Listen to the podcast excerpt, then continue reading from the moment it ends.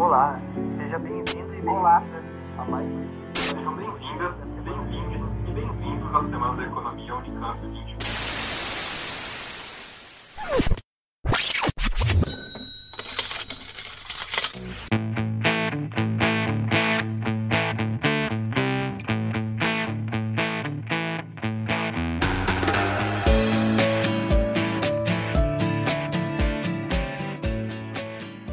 Sejam bem-vindos ao Conjunturando, podcast de atualidades do Moeda Corrente. Eu sou o Marcelo Eu sou o Matheus. e nós somos estudantes de economia da Unicamp. No episódio de hoje, vamos falar sobre o Marco Legal do Câmbio, projeto de lei apresentado em 2019 pelo presidente do Banco Central, Roberto Campos Neto, e pelo ministro da Economia, Paulo Guedes. Ele visa modernizar e desburocratizar a legislação cambial brasileira.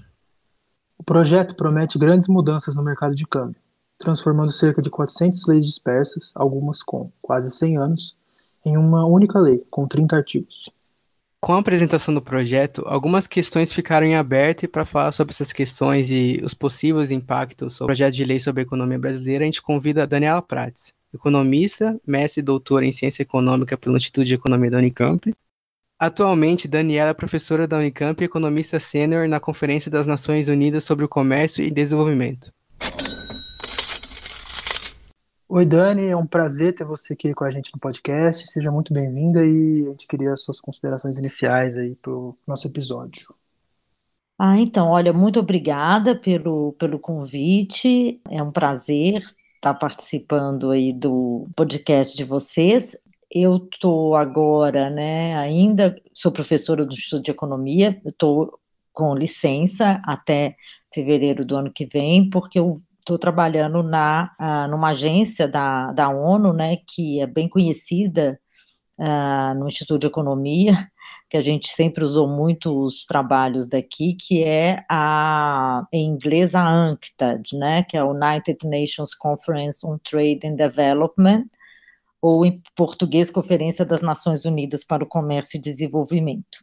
Esse tema, o mercado de câmbio ah, brasileiro, é um tema que eu é, trabalho, na verdade, trabalho não, mas né, é, mais especificamente, eu, eu pesquiso esse tema na, desde a época do meu mestrado, então, é, desde 94. Ah, então, eu fui acompanhando aí muitas mudanças. Para a gente iniciar a discussão, você poderia nos dar um breve panorama de como funciona o mercado de câmbio brasileiro? Então, o, o mercado de câmbio brasileiro, é, atualmente, ele já é um mercado muito liberalizado, né? A nova lei cambial tem como objetivo, é, como seria assim, completar esse processo de liberalização que se iniciou no final dos anos 80.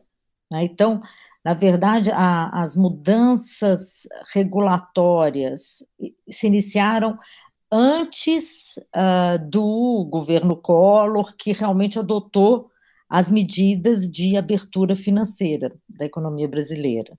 Então, hoje, ele é um mercado, você não tem restrições nenhuma uh, de compra e venda de moeda estrangeira né, é, no Brasil.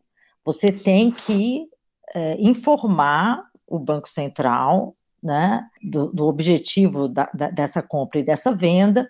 Então, assim, só uh, acho que é importante falar isso, porque quem não conhece muito o tema pode achar que essa nova lei cambial, do jeito, inclusive, que algumas uh, matérias de jornal colocam, né, vai fazer uma mudança é, assim muito radical. Ela tem aspectos, como eu vou, vou colocar, é, que realmente é, é, mudam qualitativamente, né, que eu acho muito preocupantes, mas é, no sentido de liberalização, é como se fosse um, um, o final, o capítulo final, né, de uma novela que começou no final dos anos 80. É, mas o problema é que esse capítulo final, o que eles estão propondo, traz, pode trazer consequências muito, uh, ao meu ver, já adiantando, eu vou falar porque negativas para a economia brasileira. Na visão de outros, pode trazer, né, os defensores, é, consequências muito positivas. né, mas é um, um processo, né, é, é, nesse sentido que a gente tem que, que olhar. Então, quem atua no mercado de câmbio? O Banco Central e os chamados dealers. Quem que são os dealers? São bancos que o Banco Central concede para esses bancos né, a autorização de atuar como dealers. Qualquer pessoa física ou empresa ou instituição financeira que não é um dealer, né, por exemplo, um fundo de investimento, um fundo de pensão, uma seguradora, ou seja, qualquer agente, pessoa física ou jurídica, tem que comprar e vender moeda estrangeira de um banco, que o Banco Central, na verdade, qualifica né, esse banco como, autoriza esse banco, né, melhor dizendo, é, como dealer no mercado de câmbio. Né? Então, é como se o banco fosse um intermediário o banco é um intermediário financeiro e nesse caso ele é esse dealer é um intermediário financeiro entre o Banco Central e os demandantes e ofertantes de moeda estrangeira. Né? Que a gente no Brasil, né, moeda estrangeira, a gente chama também de divisa. Né? Então, uh, quem está atuando nesse mercado primário de câmbio é o Banco Central e os dealers. Né? E, então, esses dealers vão uh, fazer o quê? Eles vão, então, atender a demanda então, eu, pessoa física, quero comprar dólar, eu vou num banco, né? E compro o dólar desse banco, e se eu quero vender também, né? Eu não posso diretamente ir comprar e vender para o Banco Central. Mas isso não é uma especificidade do mercado de câmbio brasileiro. Isso é, em geral, em todos os países, né? Uh, claro, tudo tem suas exceções. Você tem esses dealers, né? Que, que atuam no mercado de câmbio, que são, né? Quem realmente é, compra e vende do Banco Central. Quem que regula e fiscaliza é também é o Banco Central do Brasil. Né? Então, no, no Brasil e também na maioria dos países, quem fiscaliza uh, e regula o mercado de câmbio é o Banco Central. Uma coisa importante, já também adiantando aqui, é que, como no Brasil, que isso é uma questão que, a, que vai mudar, né, que a nova lei propõe mudar, como no Brasil não é permitido depósitos em moeda estrangeira, os bancos eles não podem ter, então, uma conta em dólar no Brasil, certo? Porque não pode ter conta em moeda estrangeira. Então, os bancos, eles têm a chamada posição de câmbio. Então, eles têm uma posição de câmbio, né, que, na verdade, se eles têm, compram mais do que vendem dólar, no final do dia, o que, que vai acontecer? Eles vão ter um excesso de dólar. E esse excesso está aonde? Está numa conta no exterior deste, ban deste, deste banco, porque ele não pode ter a conta no Brasil tá? Aí a outra questão importante é que, além desse mercado primário, você tem o um mercado secundário de câmbio. O que é isso?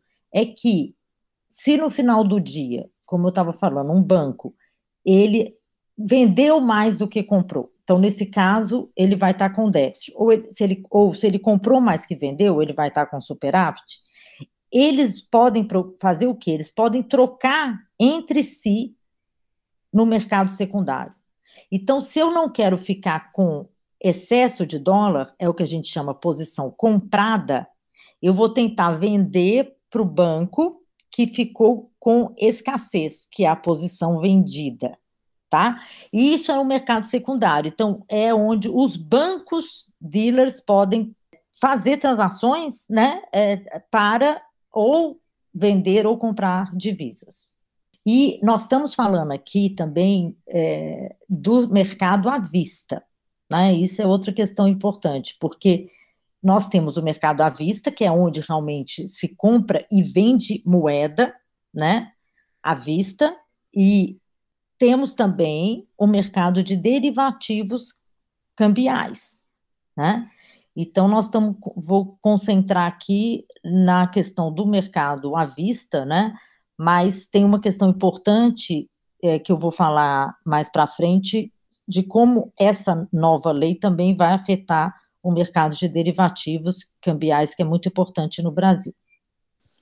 É muito interessante. E se aprofundando no projeto, né? Ele foi uhum. aprovado já na Câmara, em fevereiro, e está uhum. em tramitação no Senado. Você acredita que vai passar tranquilamente, sem muitas alterações no texto base? E, se for aprovado, como que ele vai entrar em prática? Então, certo. É, o, o projeto na Câmara teve algumas mudanças né, em relação ao que o Banco Central apresentou. Eu até me lembrei quando vocês me convidaram que eu estava no Brasil ainda, eu vim para cá em janeiro do ano passado. Eu estava no Brasil ainda quando o projeto do Banco Central, né, foi divulgado. Né? Então, vamos, vamos dizer, demorou pelo menos um ano, né? É, que foi em fevereiro do ano. É, foi aprovado no fevereiro agora, né? Foi mais de um ano, na verdade, né? Que, que demorou. É, e teve mudanças na Câmara. E pelo que eu fiquei sabendo, uh, as mudanças tiveram uh, interação com o Banco Central, né? Então, os deputados conversando com o Banco Central, com quem estava responsável. Não mudou nada substancialmente, né? e eu acredito que também vai passar no, no, no, Senado e também não deve ter muitas alterações. Né? Então, acho que deve passar esse, mas, né, esse texto que, que já foi aprovado na Câmara. E quem que vai implementar o projeto é o Banco Central. Né? Então, o Banco Central é que é o agente regulador, fiscalizador e, vamos dizer assim, a gente pode falar do principal agente do mercado de câmbio, né? Ele que vai é, implementar o, o projeto e a lei deixou em aberto, né? É um projeto de lei, é uma, vai se tornar uma lei, deixou em aberto algumas questões mais específicas que o próprio Banco Central vai uh, decidir, né? Então, nem tudo está definido na lei. A lei, ela, ela dá as diretrizes e estabelece as principais, os principais aspectos, né? Mas, uh, na hora de implementar, o Banco Central vai poder, é, é, por exemplo, uma das questões é quem que pode ter conta em moeda estrangeira. Então, isso também o Banco Central vai poder ampliar quem pode ter, né? Por exemplo, conta em moeda estrangeira.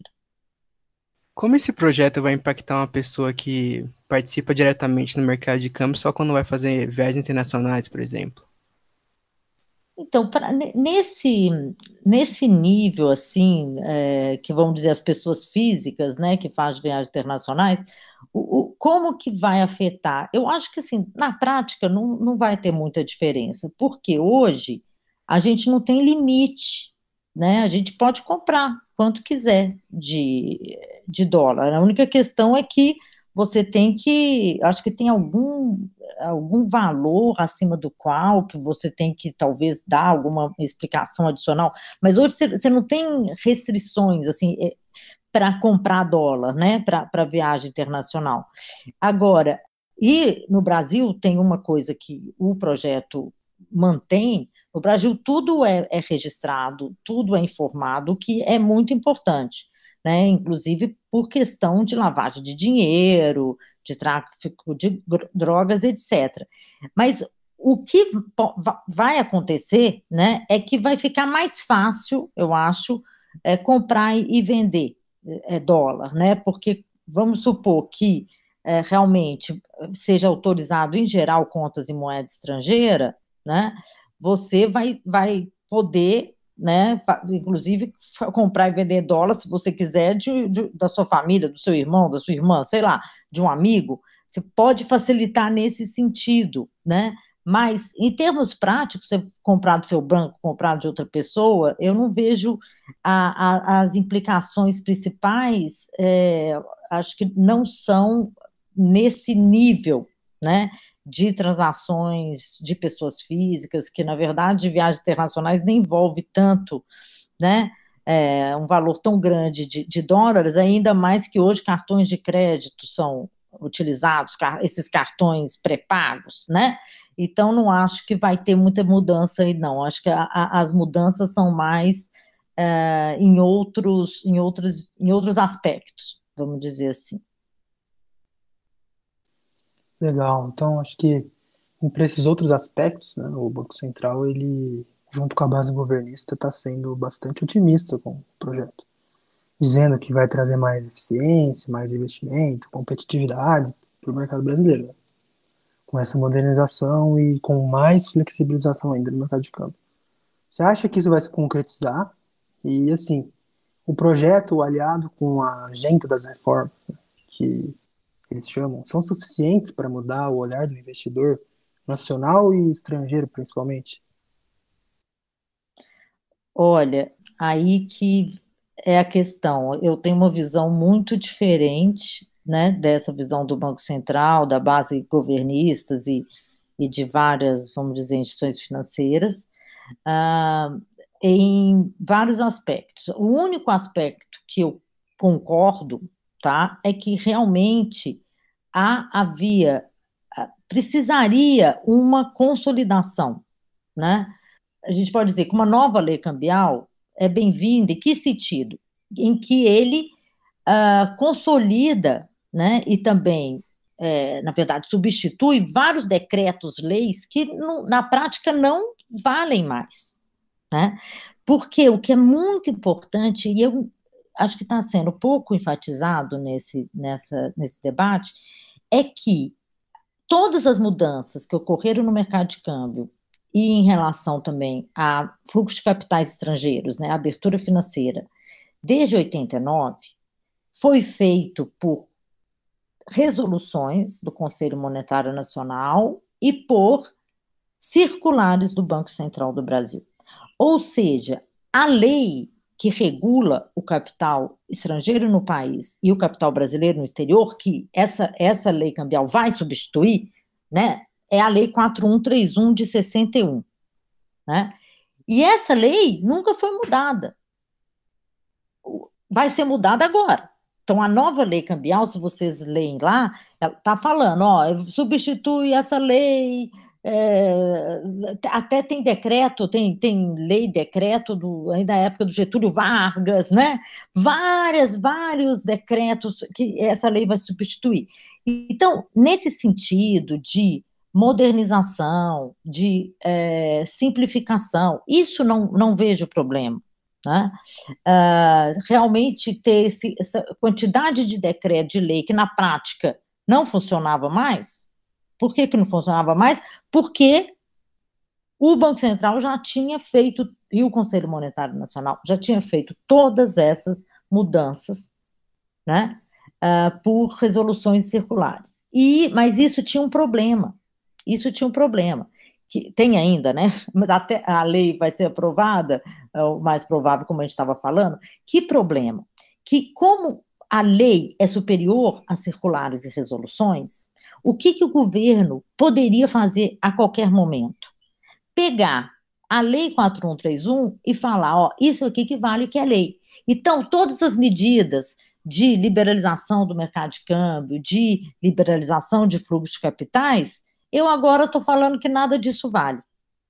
Isso, inclusive, foi levantado como, uh, alguns anos atrás, pelo Lara Rezende pelo Peço Arida como um dos motivos para que a taxa de juros do Brasil fosse muito elevada. Um artigo na revista de Economia Política que, segundo eles, isso é, é, né, resultaria num risco jurisdicional. Ou seja, que risco? O risco que o governo brasileiro falasse: olha, tem a Lei 4131 que dá o direito, inclusive, de impor restrições à remessa de lucros e dividendos. Então, o governo brasileiro, isso eles tinham razão, a qualquer momento poderia falar: olha, essa lei que vale. Né? E agora, na prática, claro que isso nunca aconteceu, e nesse sentido, a, nova lei cambial, agora adicionando o que eu já tinha falado, ela também torna efetivamente lei todas as mudanças que foram adotadas. Né? Então, além de dar um passo adicional, que é o que eu vou falar agora, ele, ela dá um, realmente uma segurança né, de que realmente o processo de liberalização cambial, de uh, abertura financeira, não pode ser uh, questionado a qualquer mo momento por um, por um governo. Agora, qual que é o, o problema? Então, o problema não é modernizar, não é consolidar, né? É, o problema é que é esse capítulo adicional. O problema é esse passo adicional que é a permissão, né, de transações em moeda estrangeira no mercado brasileiro. Então, uma dimensão importante do projeto é essa, e a outra dimensão é que, com essas mudanças, a moeda brasileira, você estimularia, estimularia né, a internacionalização do real, ou seja, a demanda do real no mercado internacional. Né? Então, uh, vamos falar desses dois aspectos. Em que medida o uso da moeda estrangeira, né, você permitir depósito em moeda estrangeira, pode aumentar a competitividade, pode aumentar a, isso, melhorar o olhar do investidor estrangeiro, né? Eu acho que isso não vai ocorrer, ou seja, essa mudança de olhar do investidor nacional estrangeiro, né? É porque o que realmente determina, o principal determinante do, decisões de investimento do investidor estrangeiro, se eu vou comprar ou vender ativo brasileiro, isso depende da situação externa. Isso depende de fatores externos como a política monetária dos Estados Unidos, principalmente, né, que é o emissor da, da moeda-chave do sistema monetário e financeiro internacional, a fase do ciclo de liquidez internacional, né? Se a gente está num momento de excesso de liquidez, se a gente está num momento de alto apetite por risco, por ativos de países emergentes, né? então isso que é, é fundamental.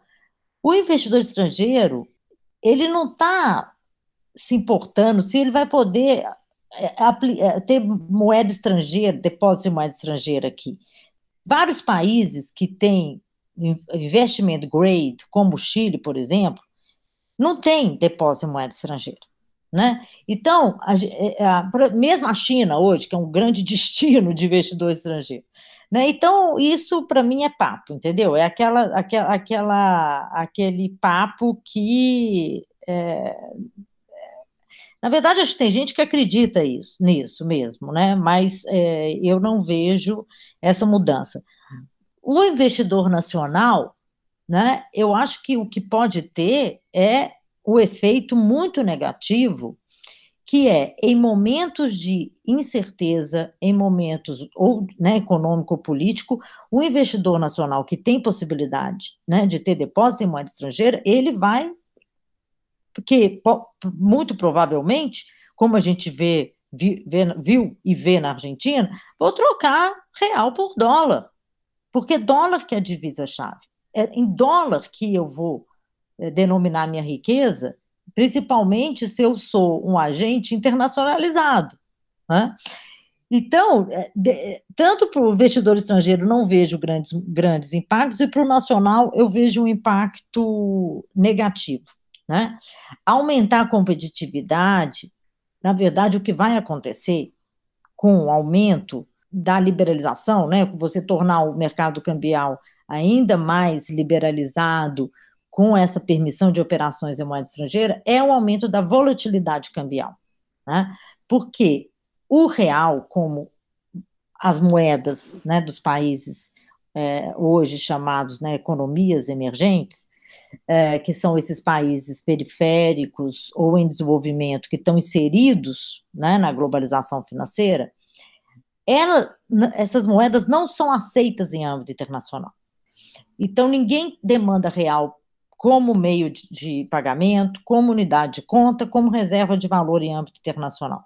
O fato que eu vou permitir transação em moeda estrangeira no Brasil não vai mudar esse status do real, né? É o que a gente é, no estudo de economia, né? A gente tem muita gente é, é, pesquisa, escreveu sobre o que a gente chama a hierarquia de moedas. Né? Então, é isso. Nós temos um sistema monetário internacional que é hierárquico. Por quê? Porque o dólar é a divisa-chave. O dólar que des desempenha o papel da moeda internacional, mas o dólar é uma moeda nacional. Né? Então, eu tenho, em consequência disso, uma assimetria. O dólar e os Estados Unidos, por ser emissor de dólar, eles têm né, uma maior, é o que a gente fala, autonomia de política e são eles, na verdade, que a política monetária americana, por isso, né, que vai ser o principal determinante desse ciclo financeiro global. Ninguém, o real não vai passar a ser demandado, porque agora o Banco Central do Brasil, né, na verdade o Congresso Nacional, e aí o Banco Central do Brasil vai implementar, vai começar a permitir conta em moeda estrangeira. Né? Uma outra questão que é muito complicada também é você permitir a um estrangeiro, isso não está ainda na lei, mas é, é essa, essa, uh, esse grau de liberdade aí que o Banco Central vai ter para né, implementar e, e, a lei e, e, estabelecer quem que vai poder ter conta em moeda estrangeira, quem vai poder se endividar em moeda estrangeira. Isso é muito, muito arriscado. Por quê? Porque no caso de um país com uma moeda é, não conversível de fato, né? Porque é isso que importa. É eu não ter demanda por essa minha moeda em âmbito internacional. Não eu falar, agora todo mundo pode comprar e vender real, todo mundo pode vir para o Brasil e, e, fazer depósito em dólar. Isso é a conversibilidade de direito. Isso não vai mudar a conversibilidade de fato. Né? Então, um, um estrangeiro poder se endividar em real, qual que é o problema disso? É que se há expectativa de desvalorização do real, o que, que eu vou fazer? Eu vou me endividar para fazer apostas contra o real. Né? Então, eu aumento ainda mais a, a, possibilidade de ataques especulativos contra o real. Né? Então, só para dar uma, né, de uma forma mais, né, uma noção geral para vocês dos possíveis riscos desse aprofundamento da abertura financeira com a permissão de transações de moeda estrangeira. Né? Uma coisa importante de lembrar também é como o Brasil conseguiu, mesmo com a situação de altíssima inflação nos anos 80, evitar a dolarização da economia, como é o caso da Argentina. Então, isso a gente tinha que preservar Sabe aquela, aquela questão assim? Como nós conseguimos, claro, em função né, de instituições que foram criadas para possibilitar o convívio com a inflação, né, que é principalmente a questão da, do, da, dos depósitos, né, na, vocês nem ouviram falar nisso, nem tinham nascido, mas é o que a gente chamava de moeda indexada, né, que você tinha você depositava seu dinheiro e esse dinheiro era remunerado diariamente, você podia fazer saque, mas é, você é, era como se você tivesse um, um depósito que estava sempre te repondo a inflação, né, a uma taxa de juros. Então a gente chamava, era uma moeda indexada. Isso evitou a dolarização da economia. E a dolarização reduz ainda mais a capacidade de um país né, vamos usar o termo periférico, mas é a economia emergente, poder usar sua política econômica, né, a macroeconômica, mas a econômica de forma geral, ter autonomia para usar essa política.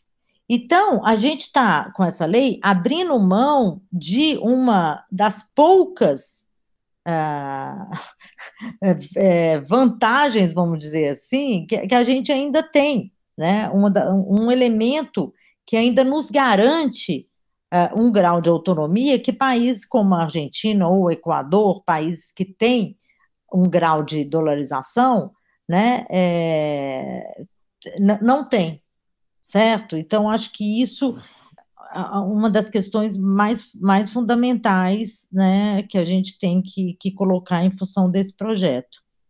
Perfeito, perfeito. Você poderia explicar um pouco melhor sobre o que seria essa dolarização? Então, quando a gente fala de dolarização, é quando num país, né, você tem, na verdade, você tem dois, dois, dois casos, né? Vamos mudar o exemplo do, do Equador.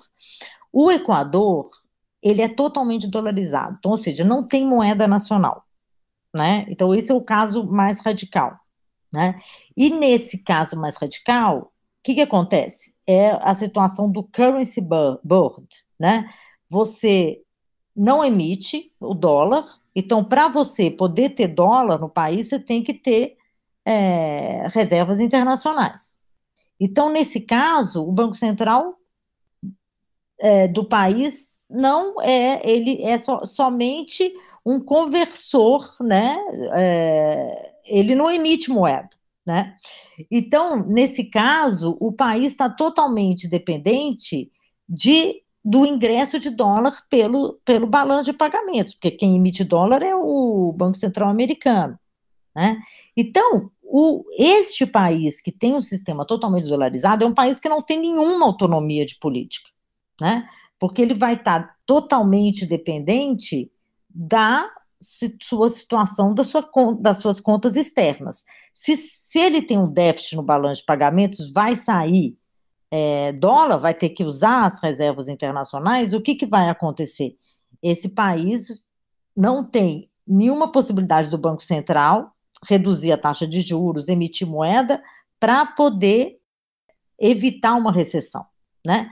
Então, assim, a gente fala, um país que é totalmente dolarizado, ele está totalmente com as mãos atadas, né? A, a sua, ele, é como se ele não tem política monetária na prática né? Porque ele não tem moeda, então não tem uma taxa de juros para ser fixada, ele está dependendo totalmente é, desse, desse ingresso de dólar, né? E isso é a situação radical. É, a situação que, por exemplo, tem hoje na Argentina e também é, desde os anos 90, é você poder ter depósitos em dólar e depósito em moeda nacional. Isso acontece em vários países, tá? Vários países é, periféricos, né? É, eles têm depósito em moeda doméstica e moeda estrangeira, né? Qual que é, então, isso que a gente chama do, do processo de dolarização, né? Nesse caso, são economias que têm um grau de dolarização, não é total, né? Porque você continua tendo a moeda doméstica.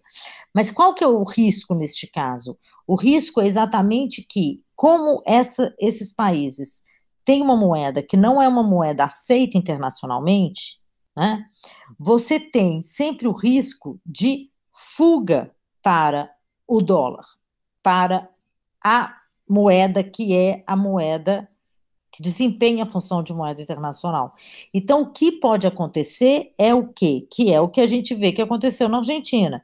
É você aumentar gradualmente, cada vez mais, os depósitos em dólar, né? As pessoas vão preferir os depósitos em dólar do que os depósitos é, em reais, as transações em reais, e isso vai tirando a autonomia da política monetária. Entendeu? Então, quanto mais né, a, a economia é dolarizada, menos autonomia uh, essa, esse país vai ter na sua política monetária.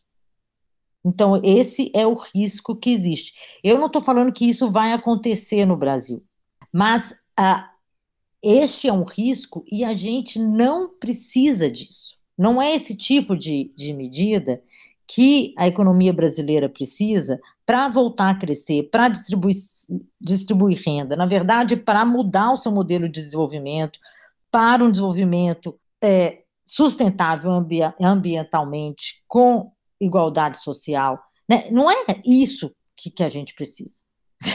Não é autorizar depósitos em dólares, isso não vai mudar nada. Aliás, pode mudar para pior. Isso que eu estou querendo dizer.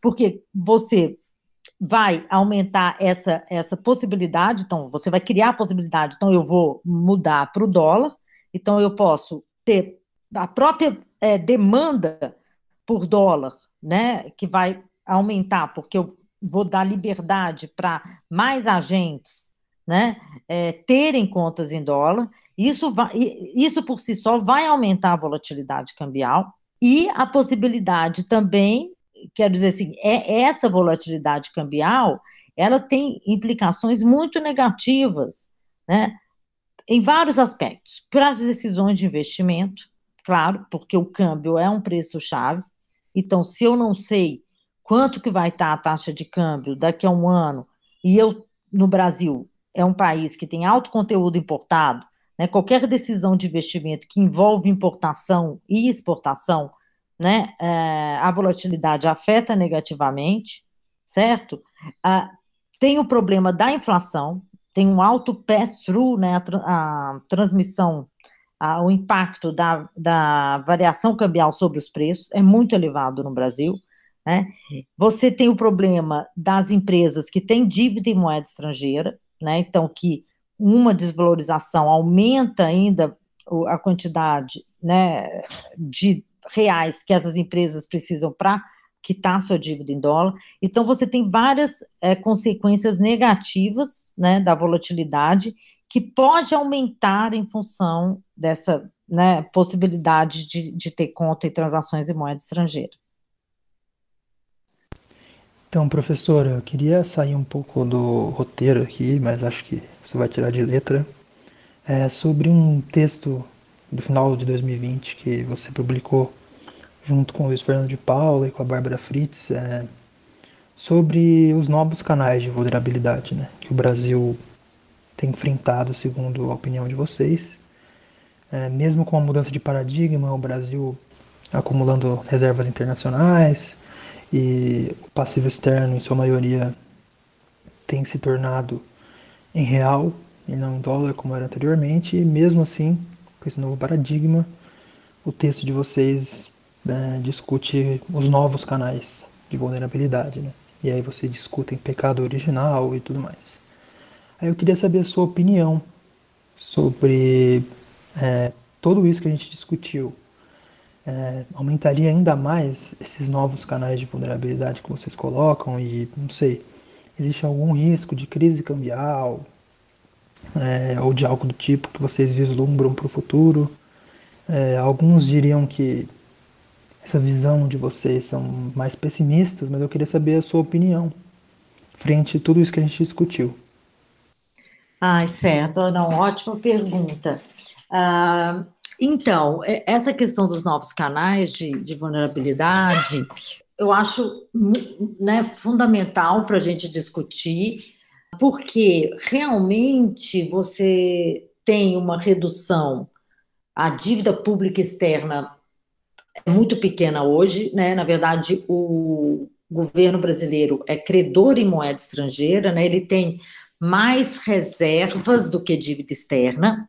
Então, nesse, nessa dimensão, que era um, um, uma das principais causas da vulnerabilidade nos anos 80, né, e, e também nos anos 90, ela realmente hoje a gente não tem esse canal, né, então é, era um do, do, dos canais pelos quais o, o pecado original é, afetava negativamente o Brasil. Né? O que, que é o pe pecado original? É exatamente a, o fato que os países em desenvolvimento periféricos eles não podem emitir, dívida no mercado internacional na sua própria moeda. Então, isso causa o quê? Isso causa o descasamento de moeda. Né? Então, eu tenho uma dívida em dólar, denominada em dólar em geral, né, é, ou em euro, mas em dólar, e as minhas receitas são em reais. Claro, no caso do exportador, que tem receita em dólar, ele ele está mais ou menos protegido, né? Mas muitos agentes, e o governo, principalmente, né, o governo, é, com exceção de, por exemplo, o Chile, tem a, a, a a Copelco, que é, que, é, que é a empresa que produz cobre, então ela realmente é exportadora, o governo do Chile tem esse, esse, essa receita em dólar, mas não é o caso do, né, é, do, do, Brasil, né, a Petrobras é uma, uma empresa que no, no, suas receitas, suas receitas de dólar não vão para o Tesouro Nacional, né? Mas só para explicar o que é o pecado original. É, mas você tem as empresas é, brasileiras têm dívida externa em dólar. Então você continua tendo, claro, este canal do pecado original, né? Uh, do, do, lado das empresas é, brasileiras. Claro que essas empresas podem fazer a sua proteção, que é o que eu tinha até comentado do mercado de derivativos, né? Você pode ter o seu RED, mas é muito difícil você ter um RED perfeito, né? E ainda mais que os, os contratos de derivativos não têm um período tão longo, né? Então, assim, é, um RED perfeito é difícil, mas claro que tem essa, essa, é, é, é né, é, essa possibilidade também, né?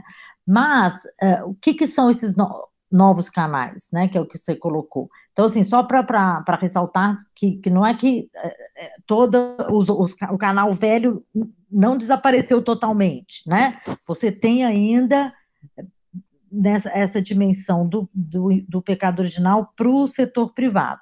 Mas os novos canais né, estão associados, né, na verdade, é, é principalmente um canal, com o processo de abertura financeira, de liberalização é, financeira externa, né, que a gente comentou, que é o fato que os investidores estrangeiros, né, passaram, né, a entrar no mercado brasileiro, isso vem desde os anos 90, na verdade, né? Mas aí as posições desses investidores no mercado brasileiro foram aumentando e principalmente primeiro, né, e no mercado de ações e depois passaram a investir também no mercado de dívida pública, né?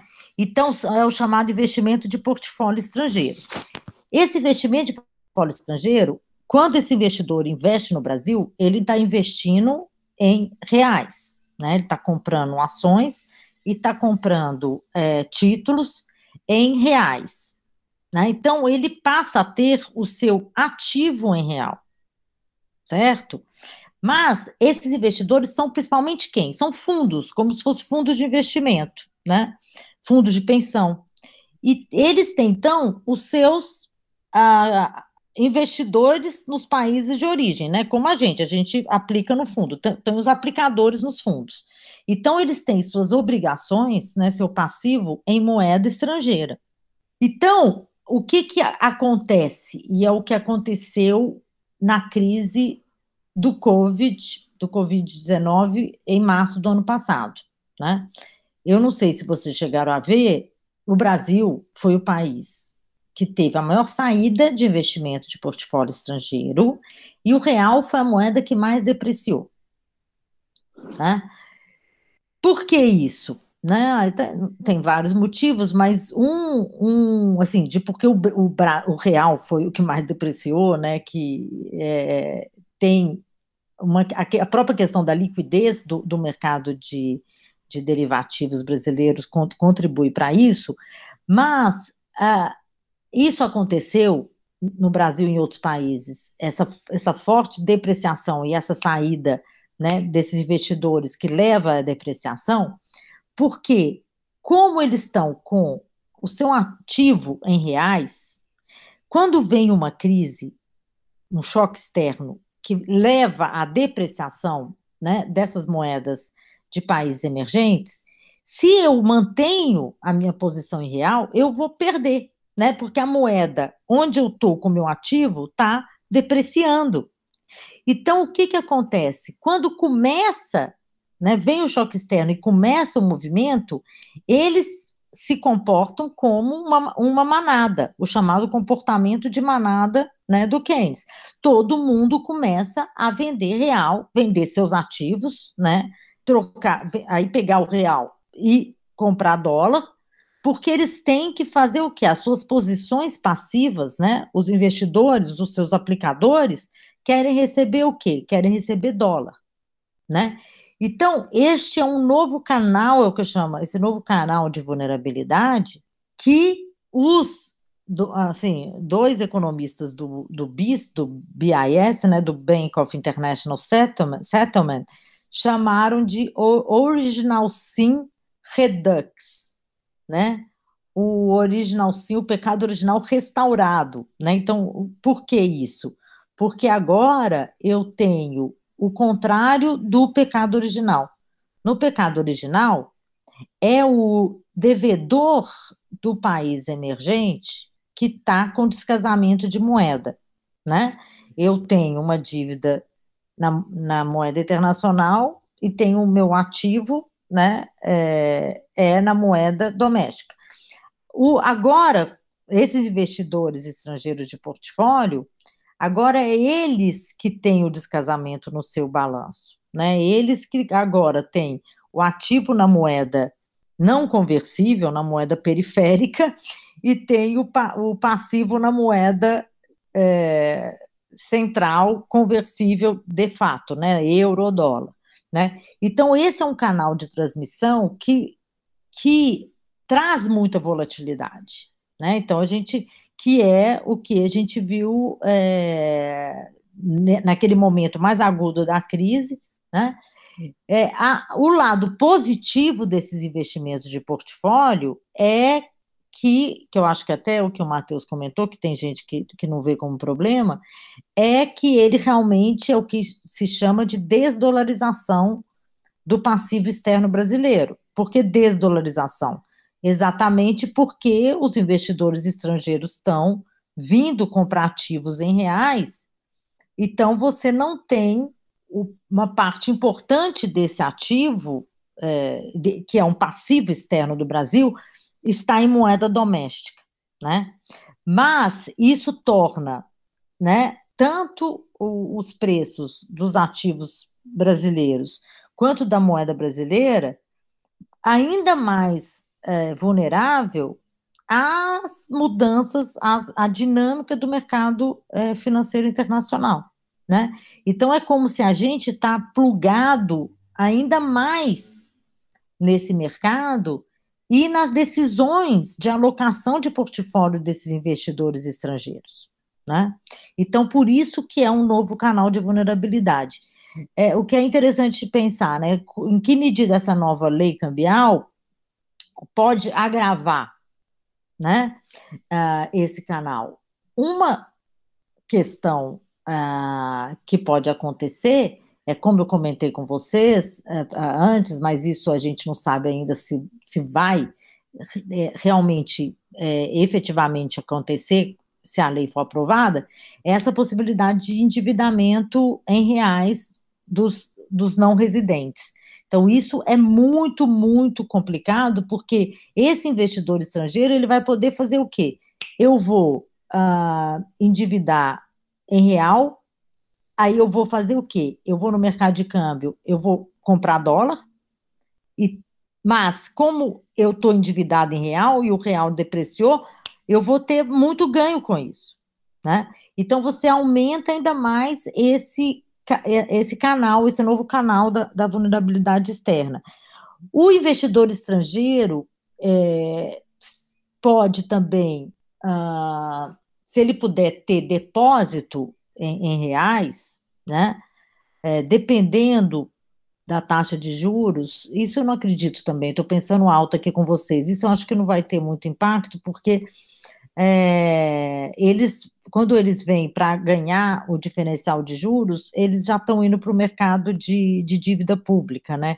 Não vejo muita atratividade de investidor estrangeiro querer vir e fazer um, um outro tipo de aplicação, mas isso pode acontecer também, né? Você, você aumentando as possibilidades do investidor estrangeiro de comprar ativos brasileiros, que a, a lei, nova lei cambial pode resultar, né? De ter depósitos à vista, comprar CDB, isso pode, dependendo da fase do ciclo de liquidez internacional, pode estimular a, a entrada, né, de, de mais investidores, mas o problema é que a gente sabe que esses investidores podem sair a qualquer momento, né? Porque esses investimentos são especulativos.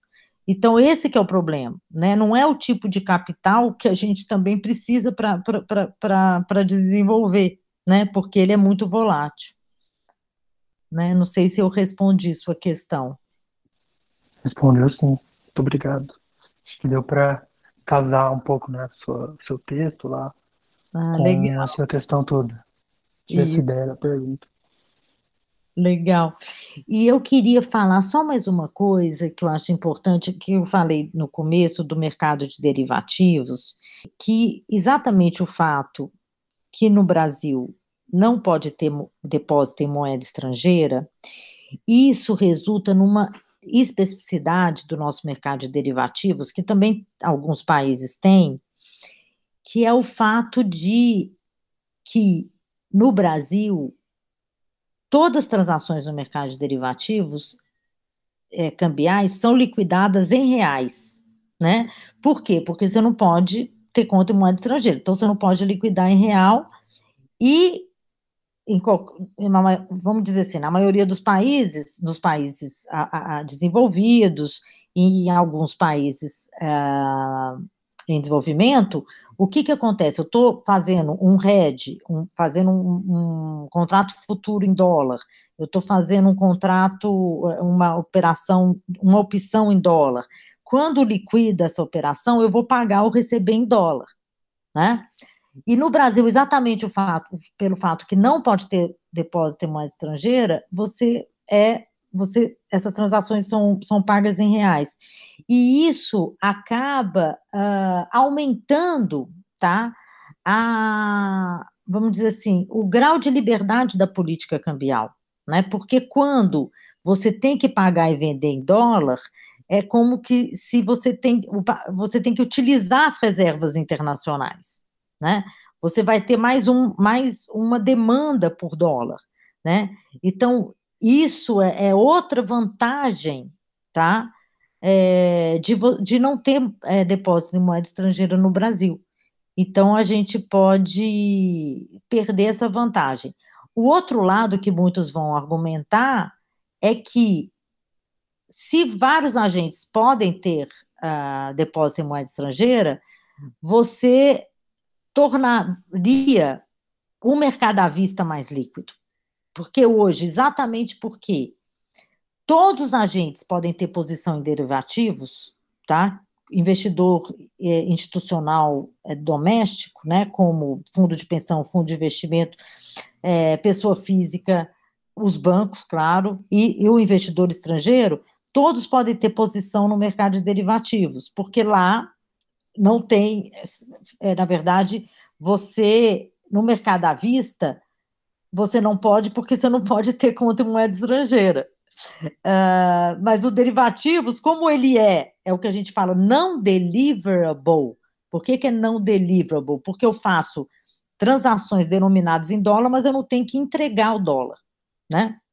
Você tem esse mercado de derivativos muito líquido, muito líquido, porque exatamente por isso, porque aí todos os agentes podem ter posição lá e, e o mercado à vista é menos líquido. Então, assim, com a, a por isso que os defensores, todos esses que defendem contas em, conta em moeda estrangeira, é, um dos argumentos que eles usam é isso, que você vai aumentar a liquidez do mercado à vista, então isso é, seria positivo, né?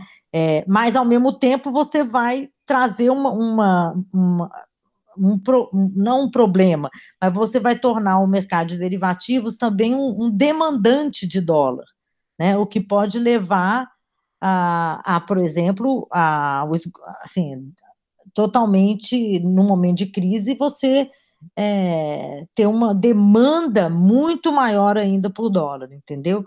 Então, assim, é um pouco uma faca de dois gumes, né?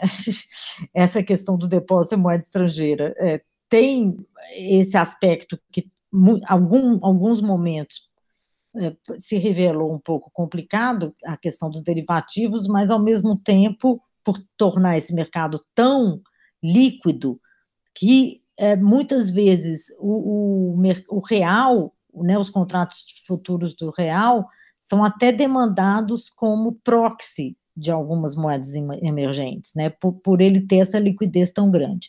Mas só uh, queria comentar uh, esses aspectos derivativos também. É, agora para a gente finalizar, uhum. como você avalia o projeto? Essa modernização e essa desregulação vai conseguir compensar os riscos derivados dela? Modernizar não tem problema né, modernizar não tem problema. Uh, uma coisa importante é que o Banco Central vai continuar tendo fiscalização, as transações vão continuar sendo informadas, o objetivo, isso é muito importante que, que se manteve, né?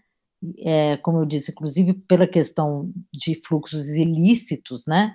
Mas não só por isso, para você ter uh, a informação necessária do que está acontecendo com o seu mercado de câmbio, né? Isso é importante.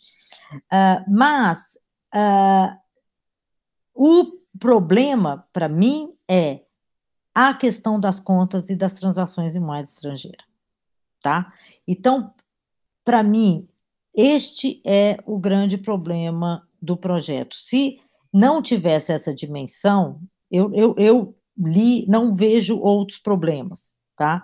Uh, o grande problema é esse, é a gente abrir mão dessa característica da economia brasileira, que é a gente manter realmente as transações no nosso mercado doméstico denominadas, denominadas até que tem, é, tem, por exemplo, empréstimos indexados ao, ao câmbio, né? Então, isso a gente tem, mas você não ter esse papel da moeda estrangeira no mercado doméstico. Isso é uma vantagem que nós temos, né? E que a gente pode realmente, com esse projeto, já vai ter mais é, agentes que vão poder ter conta em moeda estrangeira e o Banco Central vai ter a, a liberdade, vamos dizer assim, para determinar se vai ampliar ainda mais, né? Então, acho isso realmente é, vai trazer muito mais riscos, a, a, ao meu ver. Espero que tenham curtido o episódio. A gente queria lembrar você de seguir nossas redes sociais para se manter por dentro do que está rolando. Arroba moeda underline corrente no Twitter e no Instagram. Podcast Moeda Corrente no Facebook. Se vocês tiverem dúvidas, comentários ou sugestões, é só mandar nessas redes sociais ou no nosso e-mail, moedacorrentepod.gmail.com. Lembrando que toda segunda-feira sai um episódio novo aqui no Moeda Corrente. Fique em casa, se possível, e se cuidem.